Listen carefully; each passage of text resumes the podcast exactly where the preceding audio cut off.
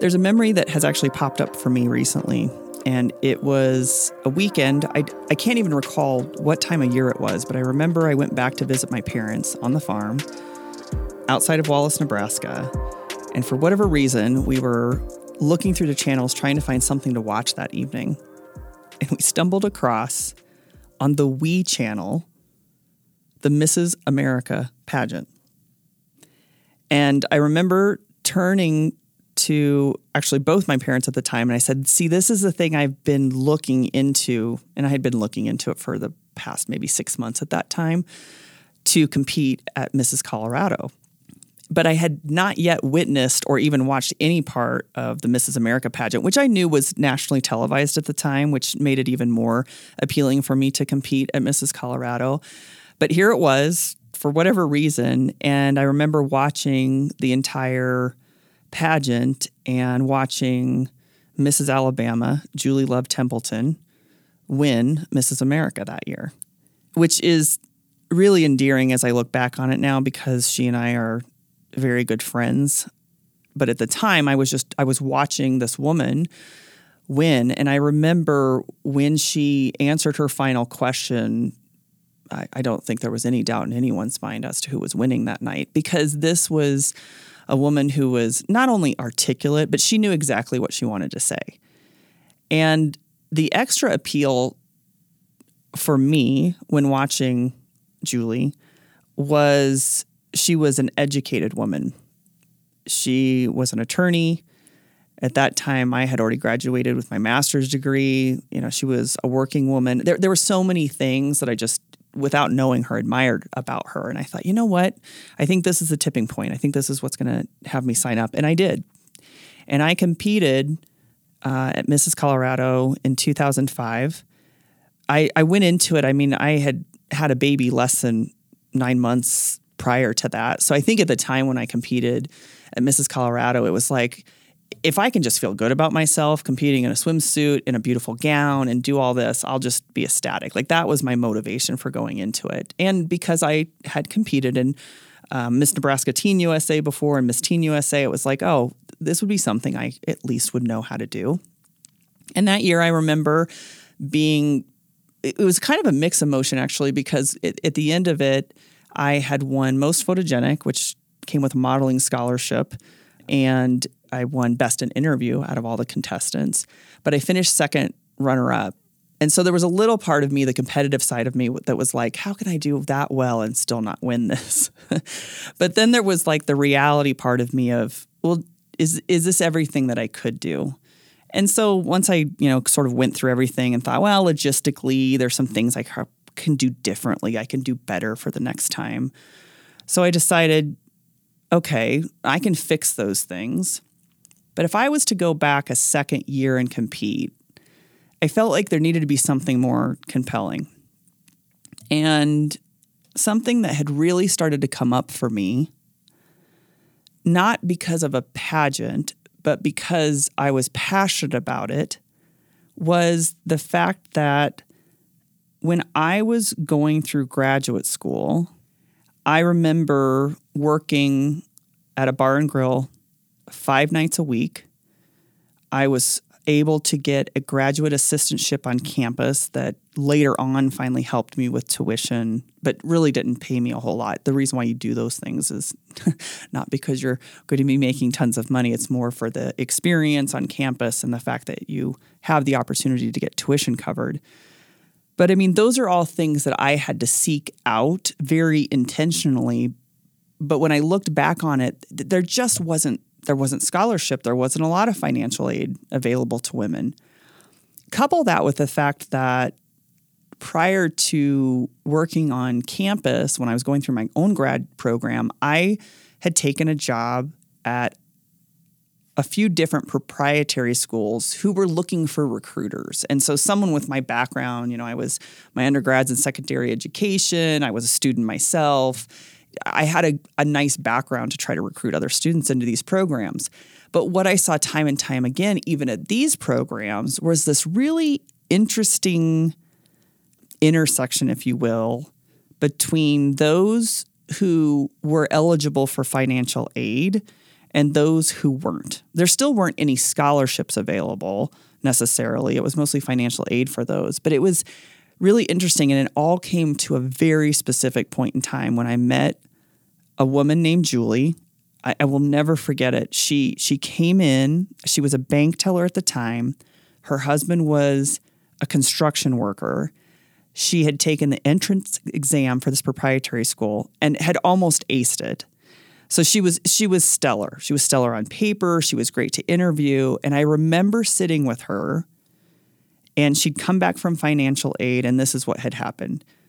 She was more than enough on paper as a student to be able to qualify, but she and her husband made just enough money that she couldn't get financial aid.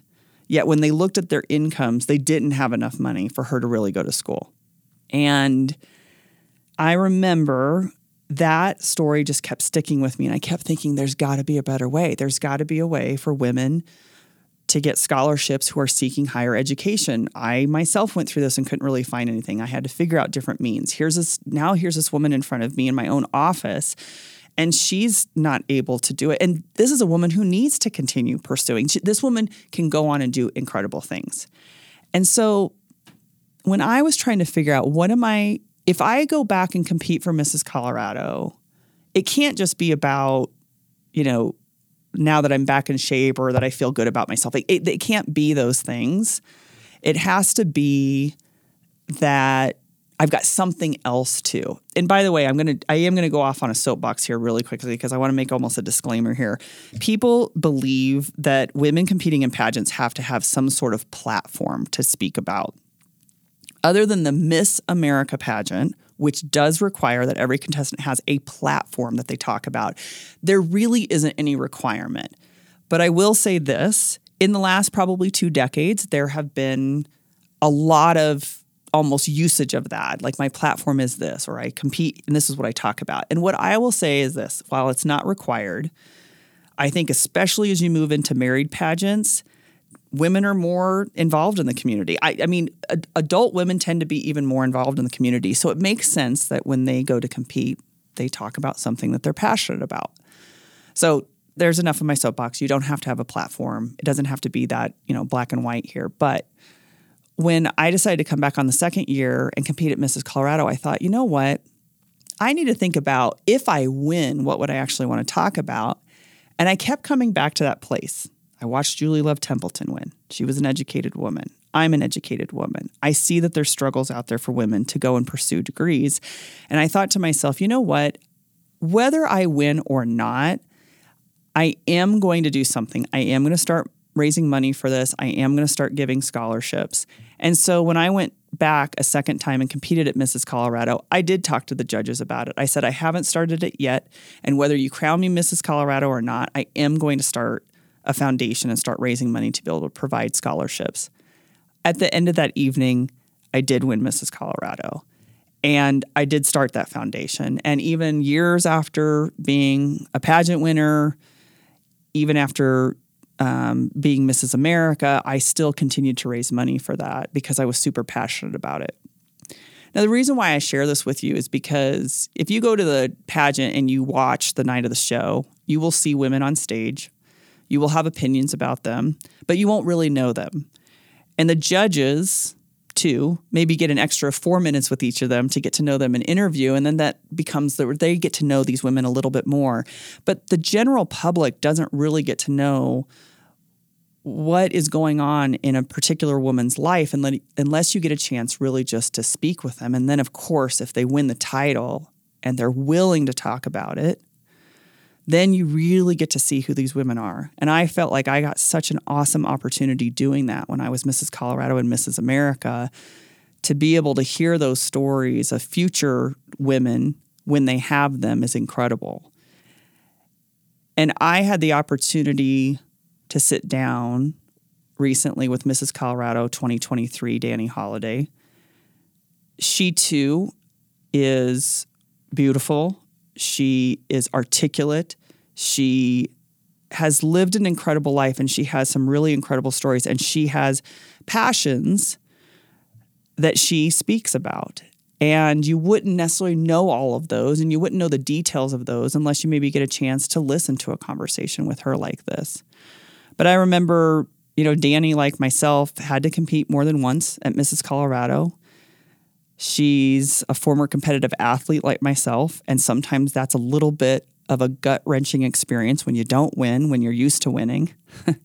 and yet she came back. And what I believe she is now doing as Mrs. Colorado, and now she has the opportunity as she goes into the national competition to do it as Mrs. America, is to talk about a, a number of things that she's passionate about shares her story very authentically about where she came from competitive athletes and a, and a turning point in her life around that, but also what she faces in what is she considers a non traditional marriage and relationship, which, you know, as I've gotten to know Dani even more, it's probably that no one has a traditional marriage, to tell you the truth.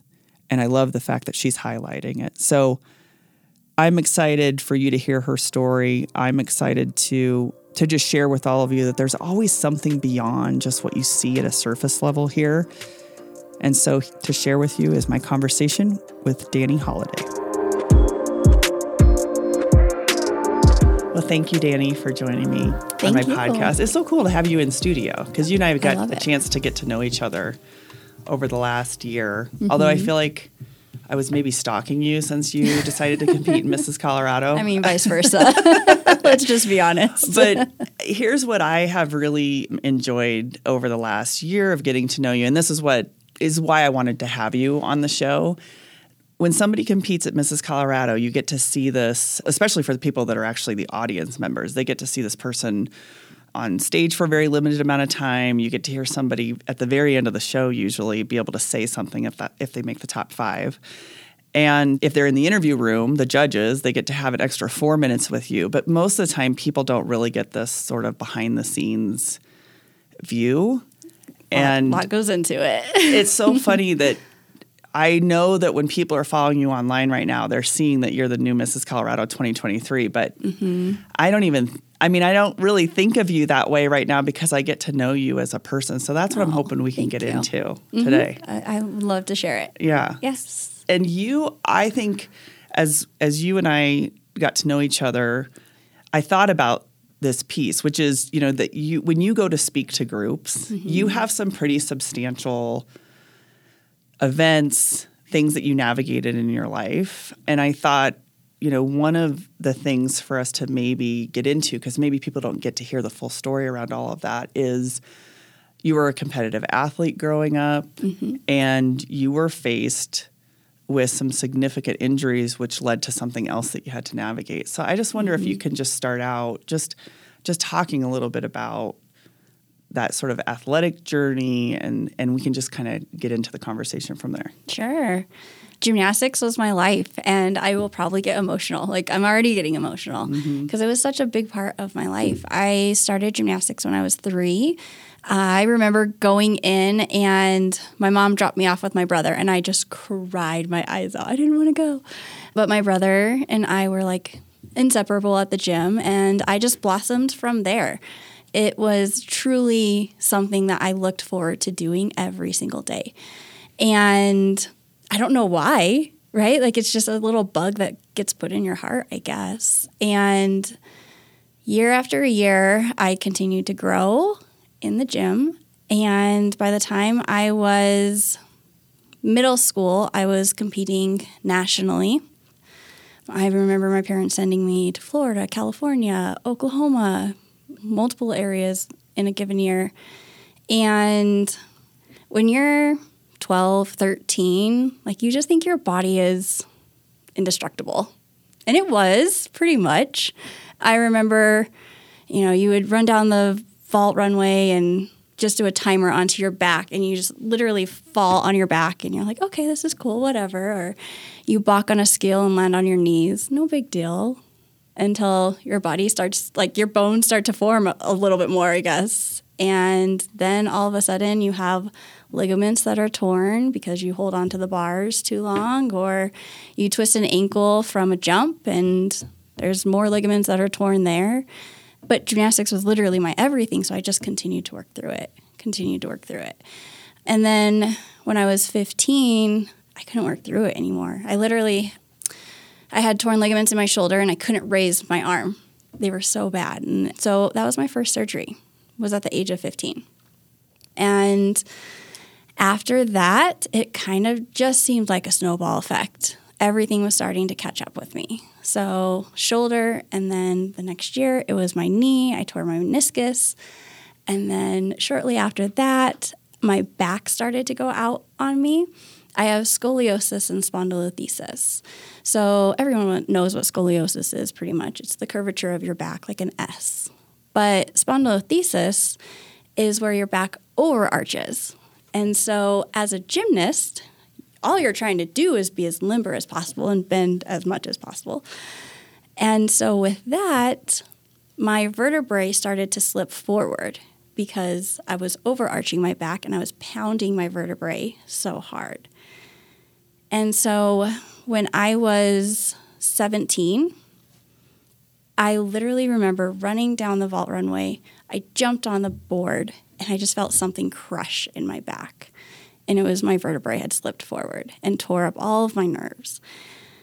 And I was practically paralyzed as the days went on.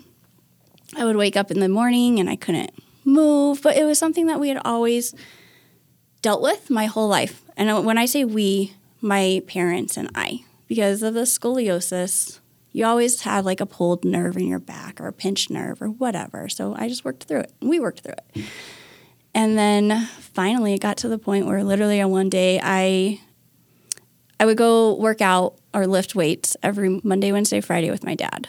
5 a.m. We would go to our high school gym. He was the high school football coach. So I would be in the gym with, you know, probably a dozen of the high school football guys, and I would be over there lifting with them.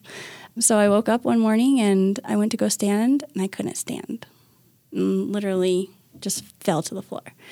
Screamed, and my mom came in, and we didn't know what to do. So we found a doctor, and from there on, he actually took my case up to a board because I was 17 and he didn't know what to do. He didn't also know what to do. Like, do I fuse her whole back? Do I fix the problem now and then we figure out what happens later on? And so, in literally the blink of an eye, gymnastics was taken from me.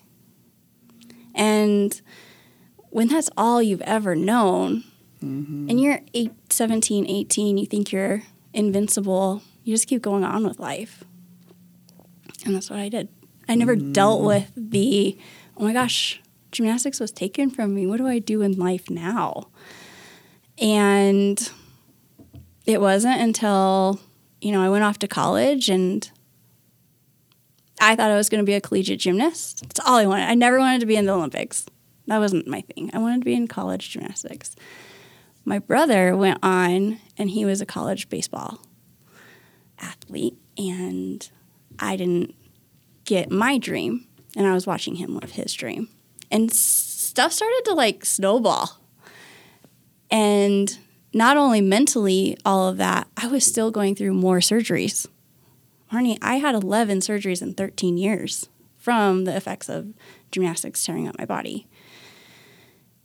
And we all know that after surgery, you're prescribed these little pills, right? To say, hey, every four to six hours, if you're in pain, go ahead and take these.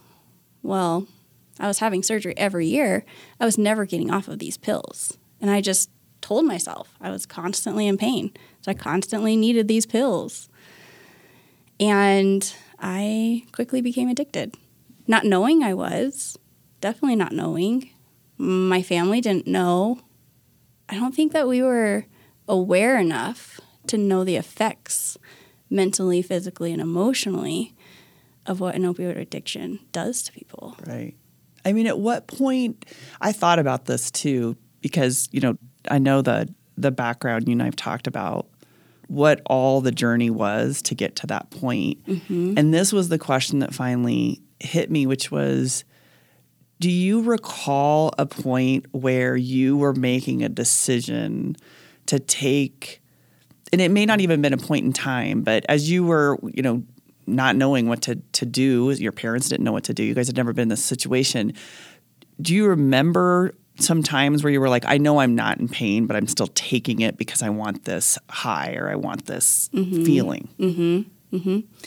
For me, it was it wasn't a high. I didn't know I was. It was I guess it was my comfort. I don't know. It was mm-hmm. putting me in this place where I was just able to float through life. I guess is the best mm-hmm. way that mm-hmm. I can say it.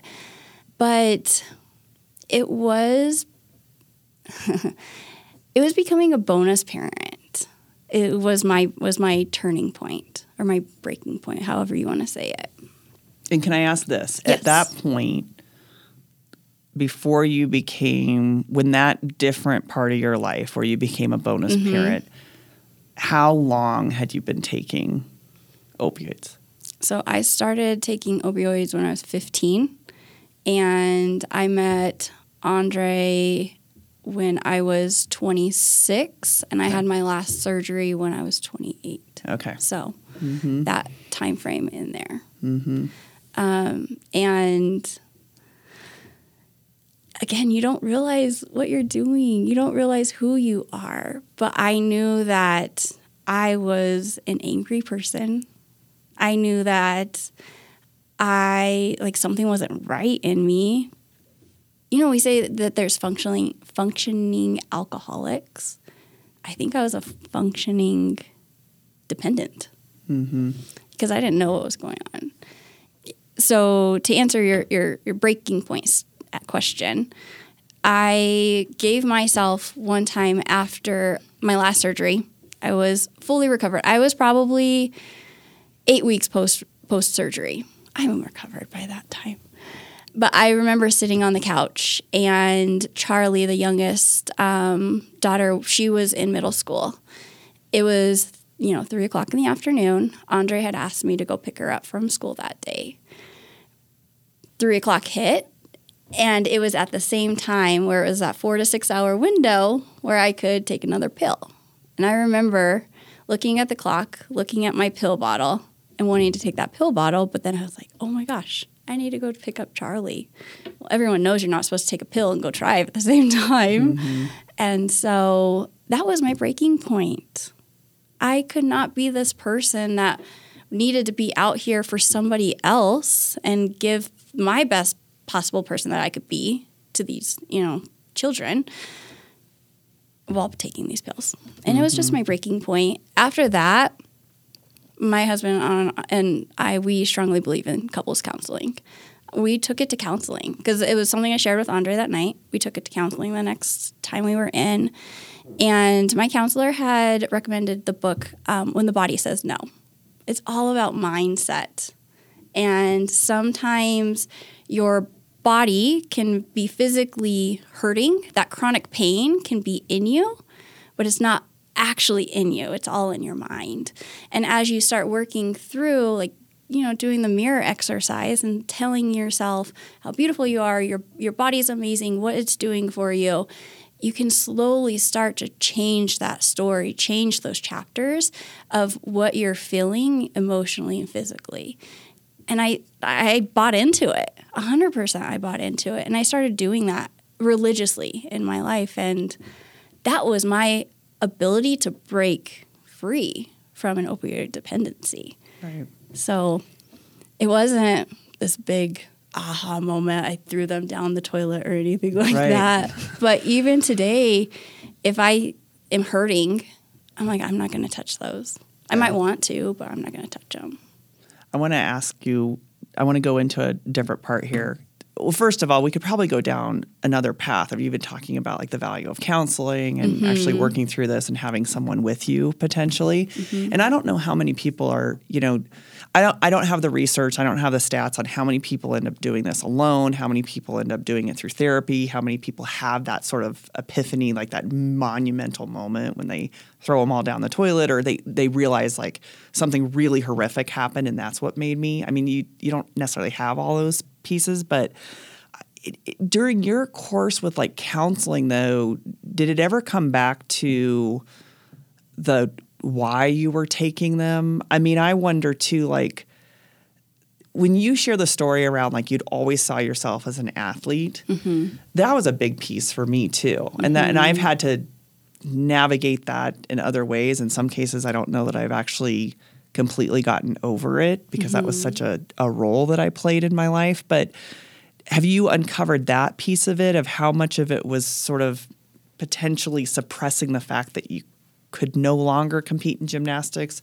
Was it mm-hmm. something else? Like where did you what did you mm-hmm. learn around that? I learned that sometimes I feel like I need something in my life to be. And I think I transitioned from being a gymnast to being an operating patient. And mm-hmm. so I became this gymnast to my friends, my family, to this person that was just in and out of the hospital. And that's that was I don't know. I don't know how to say it, but that is who I became. Right. And when that's all you know and that becomes your story and you're sitting across the table from somebody and they ask how's your day or what's new in your life? Oh, I have an operation tomorrow. Or you mm-hmm. know, you kind of become that victim in your own life and it's this snowball. And so sometimes I look back and I'm like, did I really need that bunion surgery or was it the chronic pain that my mind was telling me, you know, there's something else wrong with you. Right. Um, and I remember, I remember sometimes going into the doctor and I would have this chronic pain and I would start getting anxiety and say, but what if he doesn't find anything wrong with me? Oh wow. and I would have like, oh my gosh, I'm going to be here for no reason. And there there was always something wrong, but that little bug in you to say, what if he doesn't find something wrong? That's when I started realizing, okay, what's going on here, right? And uh, it's actually maybe we've talked about it in counseling, but it's something that I've reflected on in in myself. And so now I'm like, okay, I twisted an ankle. I'm fine. Right. I'm fine. Right. I don't need to go to the doctor. I'm fine. But yeah, I think that is kind of who I became. Hmm. I mean, I think about when you're sharing that, I think about people that, you know, maybe people go down the path of that there's there's something wrong or that's not working for me or something doesn't work out. I mean, I know that there's different it's interesting because I, I almost relate it to what you were describing, which is you were, well, what if they don't find something wrong? Then what's my next story to tell, or what's the next surgery that I get to talk about with other people? It became it became who you were. Mm-hmm. Yeah, It definitely did. it's a big piece of it. Well, and I, you know, the reason why I thought it was such an important piece to talk about is because they say that in someone's life, whether it's themselves, a partner, a child, a parent, a friend, a colleague, that you're in some way, shape, or form, we're all we all have some sort of relationship with opioid addiction. It's we know somebody, mm-hmm. but yet we mm-hmm. may not know who they are. So mm-hmm. that's where I think this is incredibly important. So I just wonder, like, again, I know that you share your own story openly and willingly, and not everybody has probably even heard the depth of detail you just described if they've maybe only seen some posts or some things like that. Um, but what what would your i mean what do you advise people in doing around this? How can they support someone that's in this? I mean can they mm-hmm. support somebody that's in this or mm-hmm. is it for that person to figure out? I don't know. Mm-hmm. Just from my own personal experience, I am not a therapist or anything in this sense. And there actually are. So, the more research has come out with opioids, they are understanding that it is a, a chemical trigger in your brain that tells you you need these and that it's creating this, this chronic pain in your body. And so, there is actually um, becoming recommended therapy for chronic chronic pain patients to start going to to work through an opioid addiction. So that I love that that's starting to come out because that's another path as, you know, the opioid pandemic has escalated to the amount that it has. Now it's on the okay, how can we what have we learned from this and help people through? But from my own personal experience, I believe that you as an individual going through it only you can help bring yourself out. And I say that because, in my experience, if somebody were to come to me, I would have been super defensive. Hmm. I'm not I'm not dependent. I'm fine. You know, I go to work every day. I take care of a family. I'm an active person in my community. I was fine. But it wasn't until I had my my breaking moment, my, you know, crossroads when I understood that it was an issue. And so I truly believe that it's kind of one of those inside out type things that you have to understand because if somebody comes to you, you're just going to feel like they're accusing you and become defensive. Right. That was my experience. Well, and I, I first of all, I appreciate you saying like, "Hey, I'm not a therapist. This is what my experience is." I agree with you because there's there's only so much research one. Mm-hmm. I, like, I'm just I uh, appreciate research. I appreciate understanding all those things, and so a lot of times when I'm with guests on this too, it's well, your experience is valuable. Let's mm-hmm. talk about your mm-hmm. experience around all of that. I also think it's probably important to mention here too that some people actually need probably something substantial to happen or they yes. need to at least acknowledge like I need to go talk to a therapist mm-hmm. because I'm recognizing I can't maybe potentially I can't pull myself out of this or mm-hmm. in some cases people need to actually go to rehab facilities or mm-hmm. whatnot and I am a proponent of all those things of mm-hmm. whatever needs to happen for people to be able to sort of find their way. Mm-hmm. What I really found interesting about your story, though, is that it could be so many other people's stories. Mm-hmm. And I think there's a couple mm-hmm. things wrapped up. I mean, the athletic piece of it, the identity piece of it, and that just sort of hit me now for the first time when you were like that that that was that was what I started to become. I became a patient type thing. Mm-hmm. When you talk to people about this though, mm-hmm. I guess what is the, maybe the challenge for you to be in some cases now put up on a pedestal to talk about something, knowing that you have had your own battles with it. I mean, how do you how do you balance that when you're speaking with people? To just say I'm a human just like everybody else, right? Like right. I've gone through my trials and tribulations and if if what I've gone through can help one other person who might be going through it, because maybe my speaking of my story might be their aha moment. Mm-hmm. That's all that matters. And when I started pageantry, I didn't know who I was. I didn't know my platform or what I what I wanted to speak on. And then after my first year, when I went to go back for my second one, our director Emily, she was like, "Dani, just start journaling your life and who you mm-hmm. are and what makes impacts for you. And that's where I really started to explore this um, part of me and my willingness to share it. And as I started speaking, whether it was on social media a little bit, but more or less to family and friends, that's when it became okay, this is okay to speak about. It doesn't have to be hidden. And I might not feel like if I'm out there speaking of it, I don't you know, sometimes when you want to share a story, you're scared of how it's going to be perceived. At the end of the day, I don't care how it's going to be perceived for me. Mm-hmm. I don't care if you look down on me because I went through this story. I'm not the only person going through this story. And I want to be with those other people going through their stories. I want to go there, there with them. Right. Because it can be lonely.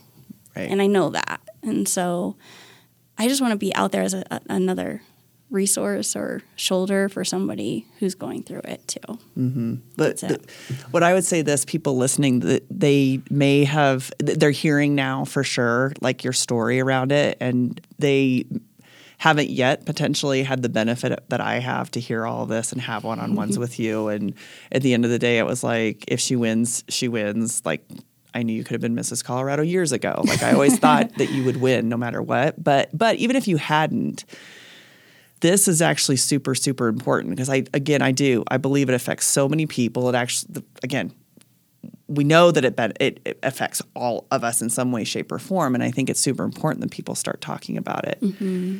What I want to shift in for this this next part though is um, I know there's something else that you also have had to navigate through. And these things are also kind of interconnected. So you've talked about your journey with infertility. Mm-hmm. And you've also talked about your journey with sort of non traditional marriage and, and family and what that looks like. I want to get into that, but I want to get into it in a lens of this, which is why speak out about it?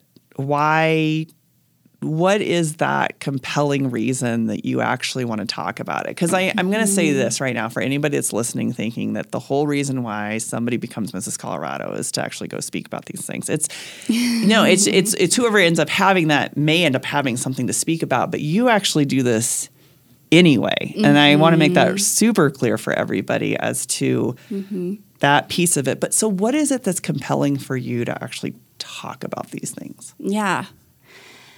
I think it starts with when my husband and I got together. We are, we are what can be deemed as non traditional. We are an age difference couple. And if you want to know, it's 22 years, mm-hmm. 22 years age difference. Um, we're different races. I was a bonus mom and a grandma as soon as I entered Andre's life. And I'm, I'm thankful for it but from the outside in, you had people that didn't understand it, whether that was friends or family. And we had a lot of battles, outside battles, that created internal battles too in our marriage, our relationship at that time. And so, again, why speak on it? Because we might be deemed non traditional to society, but we are becoming more of a normal family as you start, you know, talking with other families, whether it's a blended family or a third, second marriage, whatever it might be. When society sees you from the outside and they don't see, oh, I didn't picture her marrying him what, who's to paint that picture? right. Right? Gosh. I mean, I'm to paint my own picture. Mm-hmm. You're not to paint my picture for me. And I come from a very traditional family. And so that was hard. And Andre helped me understand that I paint my own picture. No one's going to paint it for us. And we are comfortable. We have this bond that was a friendship for five years before we got together. And so what evolved in in our relationship, that's for us to know. And you don't have to understand it from the outside, but respect it. And so it was these, you know, these conversations that we would have and if the conversations didn't go well, you you have to start setting up some boundaries sometimes. Can I ask you what was the most shocking thing that ever happened to you? Around whether it was the age difference, the race difference. What I what was the most shocking thing that's ever sort of hit you? Not to go political, but part of our relationship and a lot of my growth has been from you know, I'm white, my husband is black, going through the difference of races mm-hmm. and how we're perceived in society, how we're acknowledged in society in society. And so we've had a few run-ins where you could just definitely feel like it was a racial thing. Do you have you noticed them where like either he was very specifically being judged, but then in other instances where you were very specifically being judged? Mm-hmm. Yes, I remember when we first started, and it, it, it we would go to dinner, and I wouldn't understand it or it wouldn't be an issue with me, right? Like I didn't understand mar- marrying outside of your race was an issue. And then you would go to dinner mm. and you would be sitting next to this couple and you would kind of get the side eye the whole dinner. Mm. And your my husband would be like, "Well, here we go." Right. you know, and my husband is just that person that will make a friend any place that he goes and he will turn to them and start making conversation with them. and so, you know, to just break the boundaries because that's just who we want to live as as a family. Um, right. And so it was a lot of growth in understanding racial trauma that comes with his, you know, his family, that comes with his past, something that I've never had to go through mm-hmm. in my life. And now that we have little AJ, who's two, something that he might have to go through or things that he's going to have to learn about as he grows up. And actually, we've had to talk to my parents. You know, my parents live two hours from us in a city that's not very racially diverse. Mm-hmm. So we've had to talk to them about what that looks like as, you know, they have AJ by themselves or anything yeah. like that. So. What have you experienced with AJ when you're on your own? I'm just wondering around that. I mean, I know that I mean, I've heard of stories around women who now have a racially diverse child because of their marriage and so forth. Like, what what do you like? What have you had to experience with all of that? Because I do want to get to the place where let's talk about why it matters that you're talking about it and sort of what you do around that. But I do want to mm-hmm. explore that a mm-hmm. little bit. Mm-hmm. What have you had to just within two years have mm-hmm. to navigate? I think when you look at AJ, you don't know that he's mixed. So some of the comments that I know some of my friends have gone through that, you know, they're in a mixed re- relationship marriage and they have children. I've heard of very horrid stories that have been told to their child. For me, what it is, I love the com- I love this comment, and I say this sarcastically, but oh, when are you going to have another one? Mixed babies are so cute. Wow. And I'm just like, oh my gosh, it just it makes my skin crawl. So I just why? Why do right. we have to say that in society? Right. Why should that even roll off somebody's tongue? Like, right. When are you going to have another one? Your baby is so cute. That's that's all you have to say. Right. it's such a reminder on so many things of probably lack of education, lack of understanding. Mm-hmm. I do know that you talk about this we're not going to end up talking about the infertility piece. I think it would be great to have you back for us to actually record about that because I think that's really a big piece of this too. There's a lot of things. But if you were to, I don't ask the same question anymore of everybody, but this is the question that's hitting me for you. Mm-hmm. If if you were to go back and rewrite like a script of anything. I'm not saying change anything because I don't I don't love that question around like would you change anything because most of us wouldn't, right? Because you're like, "Oh, that's landed me here." But if there's anything that you could fine tune the script a little bit, is there anything of what you've navigated that you would have fine tuned a little bit hmm. that could help somebody else maybe navigating it? I think for me, it's looking back in my 20s and not knowing who you are. Like, I think 20s is a lot of exploration for everybody.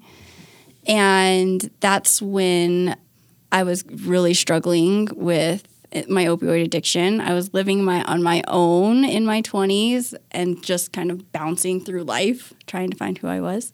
And then that's when Andre came into my life, too. And for me, when somebody asks for guidance, let's say a 20 year old female, I say, please, please go out and be able to get an apartment on your own, sit on that couch at least one night a week, and feel comfortable in your own skin.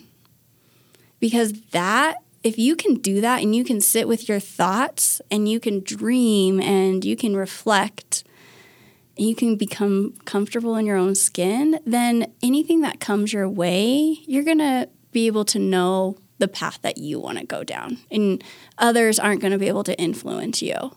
And for me, that's always the most important story that I try to share with other females. I, I think it's important for males too, but for me, having, you know, Charlie and Jazz and Morgan as bonus daughters, I, I feel just so inclined to be like, girls, mm-hmm. every girl, make sure that you can do this in your life in your 20s because that's, I think, the most reflective and kind of, I don't know, scary time of life. Right. No, I think it's a great message because I think too many times as life progresses, that's where you and I have talked. It's like you get farther, farther, sometimes away from even who you were. And if mm-hmm. you can mm-hmm. really embrace who you are, the true self, I think that's incredibly powerful. Mm-hmm. So I know people are going to want to follow you and just sort of see your journey, not just as Mrs. Colorado, but they want to just sort of see what you're trekking and what stuff you follow. Where sure. can they find you? Yep.